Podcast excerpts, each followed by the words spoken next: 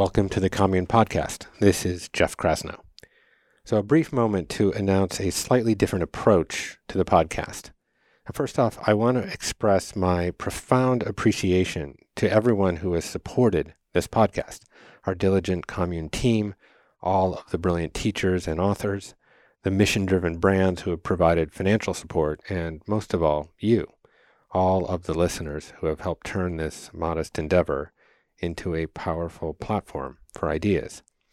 Uh, in my writings and exhortations, I have been a vociferous critic of the ad revenue model, which has misaligned incentives in journalism.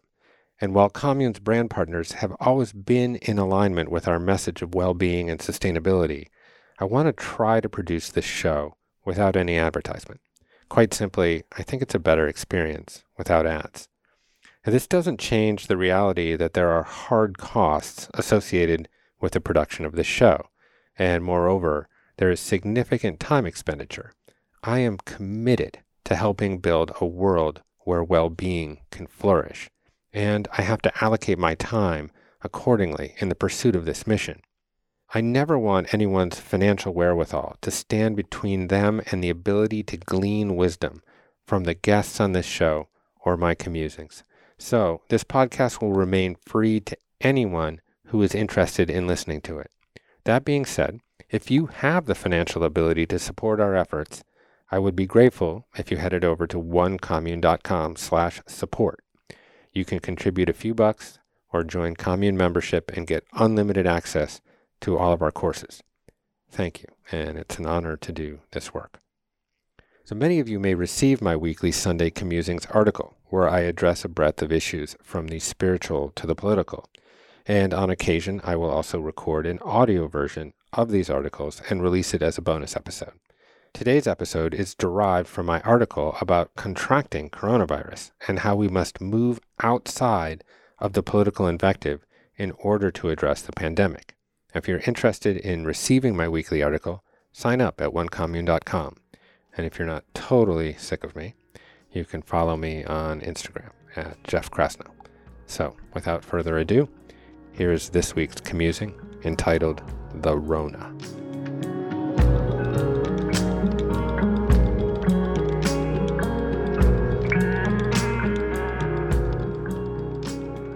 The Rona. In mid February 2020, my friend Russell and I attended a conference called the Conscious Life Expo. The twisted irony of the name will whistle out the kettle in a moment. The event was hosted at the LAX Hilton, a nondescript concrete behemoth beside the Los Angeles airport. Behind the banal facade like a technicolor pearl hidden in an oyster, an animated psychedelia awaited. As we entered through the sliding glass, the scene was like a New Age rendition of the Star Wars Cantina Bar.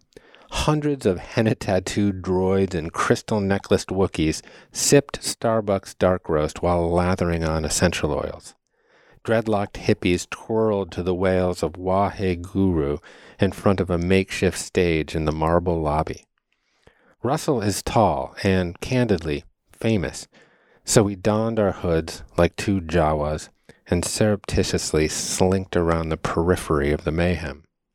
We slithered up the stairs and into the entrails of the marketplace as if performing a spiritual colonoscopy of the conference center. The bazaar was sardined with every sort of mystic, sage, and seeker hawking their wares dream catchers and didgeridoos, Palo Santo and hemp leggings, books on finding yourself and others on losing yourself. Apparently, black tourmaline sends energy down through the root chakra and out the earth star chakra beneath your feet. Who knew? The jammed hallways, the dropped cottage cheese ceiling, and Russell's height coalesced into a panic inducing claustrophobia like we were on Malkovich's seventh and a half floor. Finally, we were squirted into the world's most diminutive conference room where Russell was booked to speak. People swarmed in. Extra chairs were filled as quickly as they were added. A bejeweled lady with purple hair snuggled in next to me and produced not one, but two small parakeets from her satchel that balanced on each shoulder. I'm not kidding you. In a Hilton.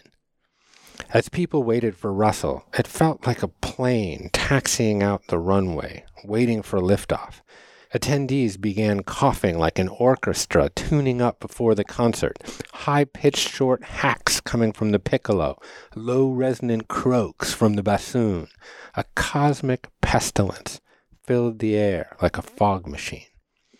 Russell dazzled, as per usual, gave me a look, and out of the petri dish we squiggled. It was as if the expo sneezed and propelled us like droplets out the mouth of the sliding doors and back into dull care. I'd never been happier to see a banker in a pinstripe suit hailing an Uber. Knackered, I trudged home and went immediately to sleep. I woke up the next day, a Sunday, and felt off.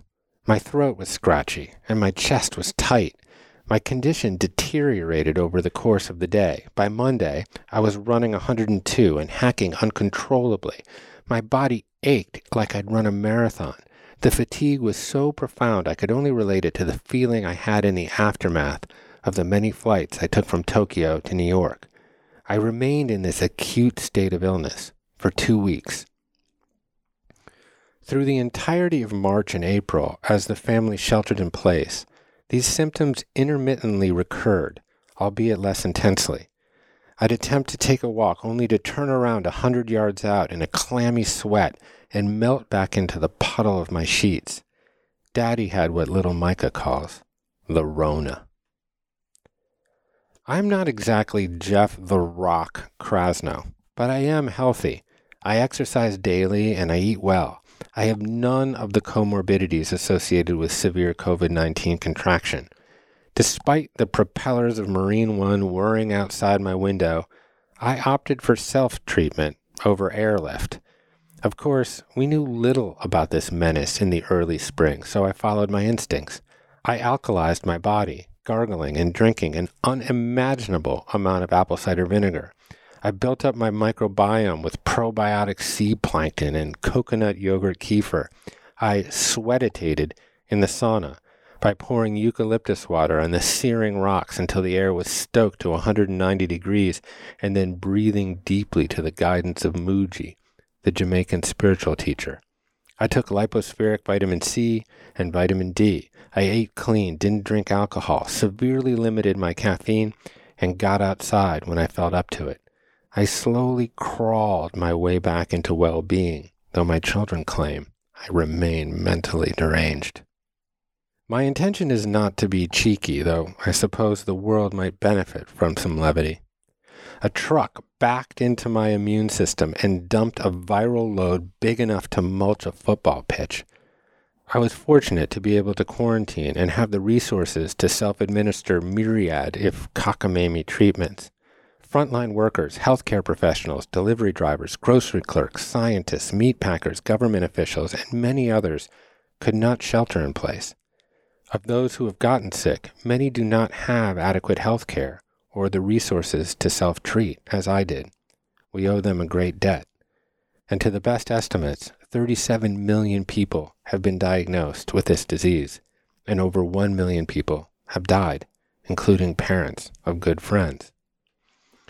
If you can remember back to March, and I don't blame you if you cannot, given the successive deluge of world events, you'll recall how little we knew about the virus. Lying on my bed in my seventh sweat soaked shirt of the day, my phone abuzz with sensationalism, I had no choice but to lean deeply into my meditation practice or go mad. For two hours a day, I drifted into the emptiness and I'm not confident I have completely returned from the void. There appears to be some sort of sacred latency between the happenings of things and my responses to them. These essays have emerged from this uninhabited space as honest attempts to better understand the world more from the perspective of a witness than a participant. Standing behind everything that separates us, Beneath the various identity costumes we wear, we share a common need for purpose, belonging, and well being. This coronavirus is a barrier between us and our personal and collective health, our ability to connect with those we love and earn a living to support our families. Another distant memory is the halcyon moment when we imagined that a global pandemic might unite us, envisioning the virus as blind to race, class, and creed, yet viable solutions to solving the greatest challenge of our last hundred years have been shrouded in a thick political marine layer. And while it's difficult to navigate true north in a fog, still, we're all piloting theories. And it doesn't help that our wacky cousin and other more nefarious characters are hurling misinformation at us like rotten tomatoes on Facebook. We are doom scrolling, awash in memes and YouTube videos, positing this theory and that. Uncertainty is not the friend of the conceptual mind. When the mind cannot know, it will often default to fear over love, to reactivity over responsiveness, how many of us have been living in this exhausted, anxious, agitated, cortisol fueled state, desperately trying to know the unknowable? The invective of politics is so triggering that we lose our capacity for compassion and discernment. It's preposterous that our political identities have anything to do with an issue as trivial as mask wearing. Yeah, I've read about 20 studies with varying conclusions, but forget this disease even exists for a moment and return to a saner time. When I was a boy, any time I coughed or sneezed, my mom told me to cover my mouth. This was a moral lesson. I shouldn't spread my germs because I value the health of the people around me. Love thy neighbor, the golden rule. When we step back from the short fused political polemic, we often find a simpler moral intuition to guide us. We all just need some time to catch our breath. Haste and science make cranky bedfellows, yet politics is stomping its feet for answers now. And in this demand, science falters and equivocates, further undermining confidence in itself. Vacillations about the nature of COVID's transmissibility, for example, have confounded and confused. Good science, like good food, wine, yoga, piano playing, athleticism, or art, takes time and requires patience. And good science, like those other endeavors, can bring us together. It is in togetherness, in scaled and flexible cooperation, that we achieve the great projects of humanity. As fraught as this moment is, it is also pregnant with opportunity. If we could step back from the political precipice and onto the perennial sturdiness of morality and reason, if we could commune around a global collective effort to tame the virus, we could write a new world story. This virus appears to be highly transmissible with a relatively low fatality rate. It more severely impacts the elderly and those with comorbidities. This is a far more insidious combination than immediately apparent. Higher fatality rates, for instance, might actually staunch the spread, as the virus would incapacitate or kill its hosts with greater frequency and justify more drastic lockdown measures. But as it is, asymptomatic carriers can bop around and bestow the illness upon the more vulnerable. This is where an ethical and moral dilemma surfaces. Many of us have intellectually tangled with the concept of herd immunity, which propagates the idea that we entirely reopen our economies and in short order, 60 to 70% of the population will have the antibodies and the disease will wither. Of course, we don't know how close to these percentages we currently are. Knowing, however, that the illness is far more fatal among people with heart disease, obesity, diabetes, and other chronic diseases, and that these conditions are highly correlated across underprivileged socioeconomic and by extension racial groups, we must honestly face this question. Is it ethical to sacrifice lives of our disadvantaged and elderly in the pursuit of herd immunity? If so, how many? The virus itself does not discriminate. yet it shines a light onto where humans have. There may be another way, a middle path. In short term, we may see significant spikes of cases during the winter in the Northern Hemisphere, but together we can rally around a number of measures to mitigate spread and fatalities. We can cautiously open sections of the economy and dance in and dance out. We can practice common sense public health guidelines, which do not have to be draconian or politicized.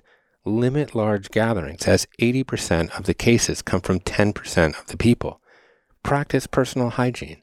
Bolster immune systems through public health initiatives institute mass testing with rapid response home tests, and where there are outbreak clusters, we tamp down and contact trace.